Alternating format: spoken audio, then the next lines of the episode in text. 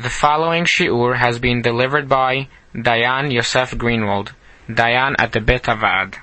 For more information or shiurim, please visit theshc.org or call 1-844-200-TSHC. That's 1-844-200-8742.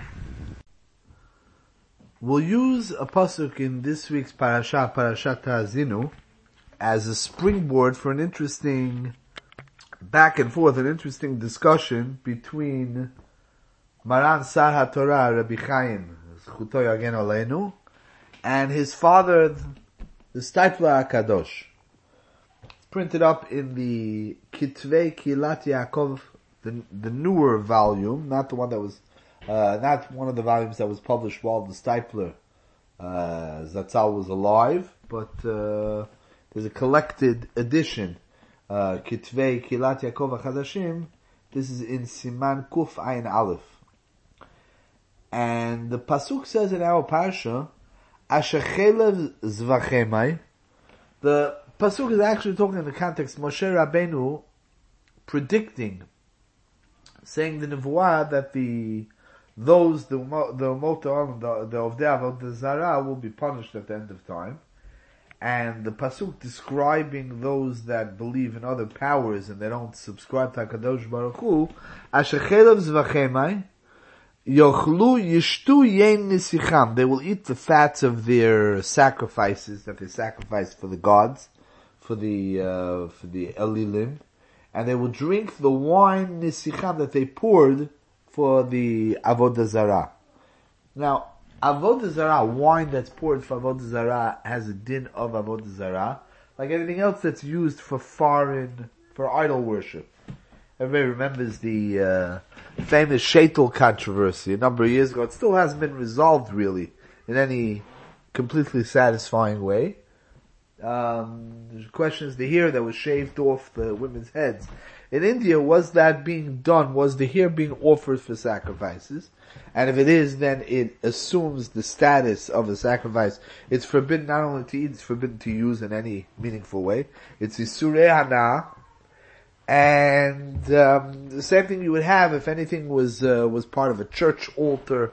Uh, Christianity is, according to the consensus of many poskim, is uh, Avodah Zarah. Interestingly enough, Islam, which believes in one God, the simple consensus of the poskim, there are those that disagree, the simple consensus of the poskim is that even though they have a false prophet and false beliefs, but it's not a false God. So it's not Avodah Zarah, so something that comes from a mask wouldn't be necessarily Isurei. In any case, um, this is not necessarily true on wine. Yayin Nesech. We're all acquainted with the concept, uh, wine that was, uh, produced, cooked, bottled, handled by a, by a goy. So if the wine was actually used in the service of their idol, so then the wine is like anything else that would become asur b'hana'ah uh, with the din of tekrovat avodah zarah. That's that's a given.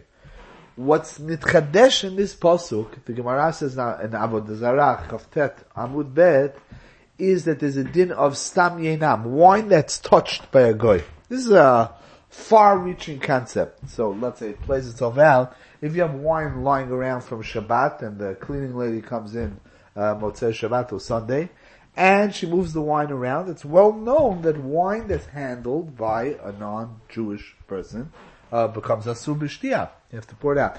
So a lot of the wine today is mevushal. Mevushal is wine that couldn't be used for idols. They didn't ask for it. Okay. The Steipler Hakadosh wanted to know. Picture a rabbi from, uh, you know, from a community where there are not religious people but you have traditional people that want a, uh, they want a kosher wedding. So you have a rabbi marrying them off, you have a Mesadeh Kiddushin. He makes the bracha on the cup of wine, and he hands them, Kiminag Yisrael, he hands them the cup, they take a sip of the cup. Uh, question being, they take a sip of the cup, if one of the two was a Mechalel Shabbat Bifrahesia, now, a, a, a, a word uh, or rather more than a few words of explanation is in place, but just in order to put the question down, let's just assume the definition. If one of them was a Mechalel Shabbat Bifahesia, then the wine should become Aser, because the Gemara tells us that somebody who's in a, a Jew who is in Oved Avodah Zarah, the Gemara tells us in Chulin Daf Yud Gimel Amid that his din, his halachic status is, has the status of a goy. If he shechts, his shchita does not render the animal kosher. One. The Gemara Chulin Daf Hey extends that, that a mechalel Shabbat b'farhesia, the wine that he touches is yain He has a halachic status as a goy in terms of touching wine.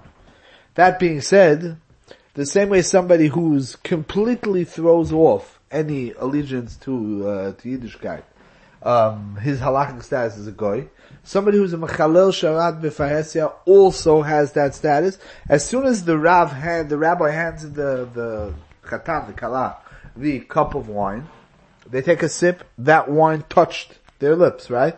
It becomes asur. As soon as they hold the, cu- the, the cup of wine, it becomes asur. If it becomes asur, basically the rabbi is being machshel them in machalot asurot. He's giving them non-kosher food to eat. How can you do such a thing? Now, again, most times when a couple gets married, even if they're not uh, Shomrei Shabbat, and there are many areas of halakhat they don't keep. They're not mechalei Shabbat b'fehesia because that's not just somebody who drives on Shabbat. That's somebody who totally does not believe in Shabbat.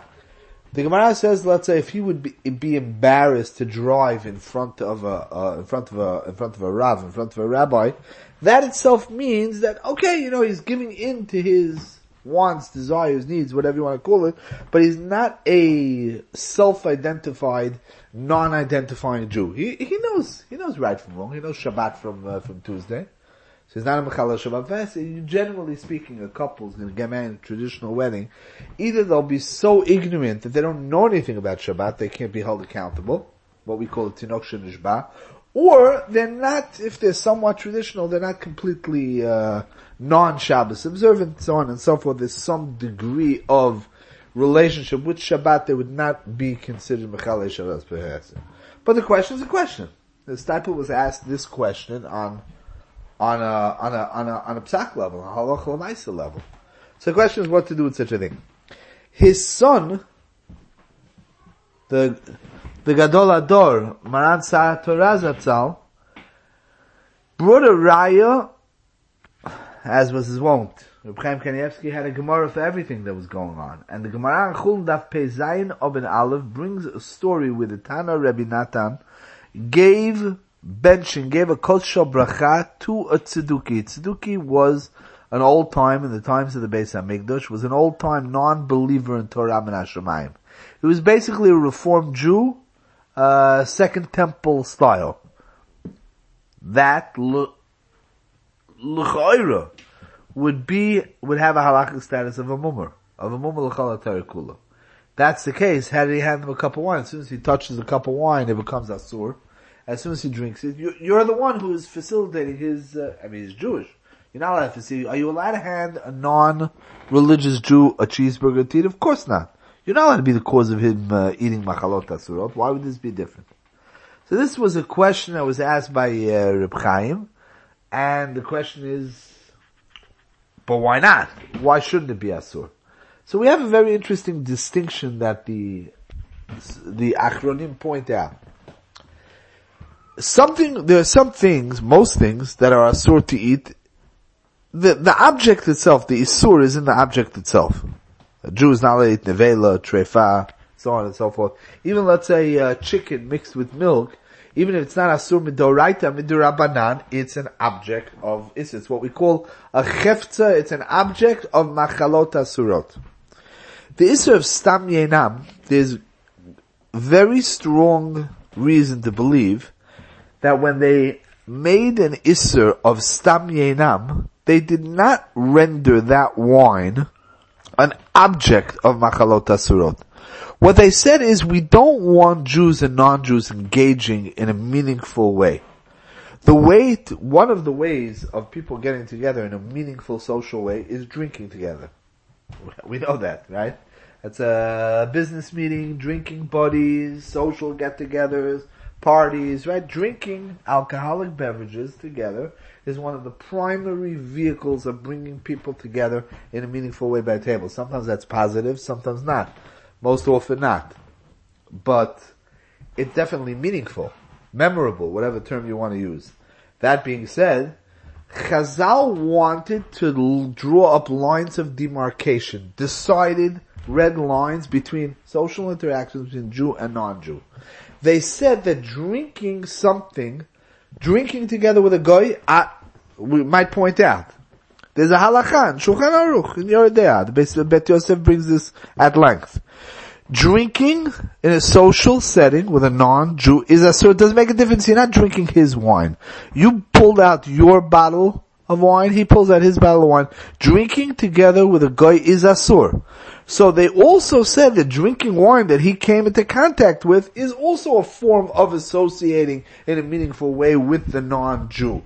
Don't do it, but not that the wine itself is asur. It's not machalot asurot dirabanan. It's a form of interaction with a non-Jew that's forbidden. Let me give an example of this, by the way. We know that there are things, again, like we said, that dirabanan chazal asur up. Um, one of the things that Chazal asked up was bishul akum, food that's cooked by a non-Jew. Interestingly enough, the Maran in the Shulchan Aruch is much more machmir in bishul akum. There are certain basic kulot that the Ashkenazim have that the Sfadim don't have. Again, you know, there's a lot of details, we're not going to get into it. Um, uh, uh, about having non-Jewish help at home. These are these are major, major problems. Having a non-Jewish pair of hands in the kitchen creates major, major bishule akum uh, problems. It's a subject unto its own. But it's quite possible that the food itself that was cooked by a non-Jew is not food that's asur. It's the relationship with the goy. If somebody cooks for you, you have some type of meaningful relationship with them. It might not be an intimate relationship. It's a cleaning lady, but it might not be a close relationship, but it's certainly a relationship. Eating food that was prepared by a non-Jew is a form of forbidden relationship with a non-Jew. Chazal said, don't do it, don't have it, don't be it. That being said, the food itself is not asur. What's the difference? It's asur anyway. So you have non-Jewish uh, cleaning help cooked up an egg for the Jewish employer. Can't eat the egg. What about the frying pan? Does it become asur? Is it the same thing as if you put meat and milk together in the frying pan? The frying pan needs to be kashered. We're machmir, unless it's something that can't be kashered. Again, that's a subject unto its own.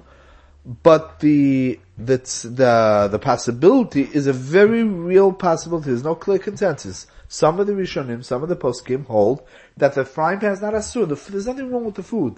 The food is not asur. It's eating the food that a goy prepared, that a non-Jew prepared, brings you into meaningful contact with a non-Jew. But the taste that's in, in, that's embedded in the walls of the frying pan, that's there's no contact there between the Jew and the non-Jew. Going back to Yayin Nesech, wine that was touched by a goy is not in and of itself forbidden food. It's not an object. It's not a cheftza of machalot asurot. What is it? What it is, it's a form of meaningful contact with a non-Jew. That being said, you could tell a person not to come into contact with somebody else, but you can't tell a person not to come into contact with himself. When you have the non-religious couple standing, you want to give them the sip of the wine, what are you telling him? You're telling him if you come into contact with that wine, you're drinking it is you're coming into contact with yourself. Does that make sense? Does that make sense? Could you tell a person don't drink the wine because you're coming into contact with yourself? The sentence not coming into contact with yourself doesn't make sense. Now you could argue, what about the chatan to the kala, the kala to the chatan of both of them? Okay, that's a that's obviously discussion. Can you tell a husband and wife that they're forbidden to come into contact with each other? That's a good question. But um, that would explain, based on uh, Reb Chaim Zatzal's raya, why uh, the Steipler's concern would not be accepted la halacha, because when the sip of the wine is taken, the is the isur would be don't come into contact with yourself. There's no such isur.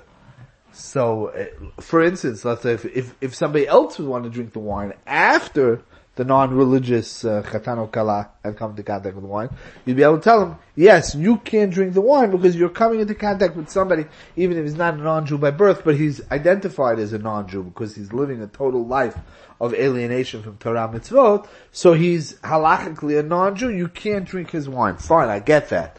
But you can't tell the guy himself, the, the Chatan himself, you're halachically forbidden to come into contact with yourself. That's why that concern wouldn't be a concern. Now, it's interesting that this pasuk falls Parshat Hazinu. We always read Parshat Hazinu, the time of the year where our focus is on becoming bigger and better Jews. And very often we get caught up in, in terms of tshuva, in terms of uh, making ourselves, preparing ourselves to meet HaKadosh Baruch Hu these holy days. We concentrate on do this, don't do that you know, the, the things that are forbidden, even their mitzvot and their averot. And there, like we said, there, there are things that are objects that are forbidden. They're definitively asur. Then there's something else which is more subtle, but sometimes more profound. There's a defined sense of self. Do you see yourself as completely different than the non-Jews in the world around you? Do you, do you see yourself on a different plateau? Do you see yourself as belonging to a completely different culture, value system, and a nation? Do you realize what it means to be a member of the chosen nation? Do you feel that specialness, that apartness? And even if things are not forbidden, but Chazal gave us that sensitivity in so many areas in our life. It's really such a fundamental part of the work that we're supposed to do this time of the year, is self-identifying as a member of the Am HaNevchar we should be zocher to be mekabel upon ourselves Torah, mitzvot, tshuva, coming close, developing a real, a real time kesher with Hakadosh Baruch Hu, and developing that sense of joy that comes from the being the privileged member of the nation of Hakadosh Baruch Hu. We should be zocher to live with Hakadosh Baruch Hu all our lives and to savor the relationship that we have with Him. This audio series has been brought to you by the Sephardic Halacha Center. The center is committed to advancing research and application of halacha in the Sephardic community nationwide. For a halachic consultation, monetary bet din services, to order this series or to sign up to receive the Sephardic Halacha Journal, or for all other information, please call 1-844-200 TSHC or email info at theshc.org to subscribe.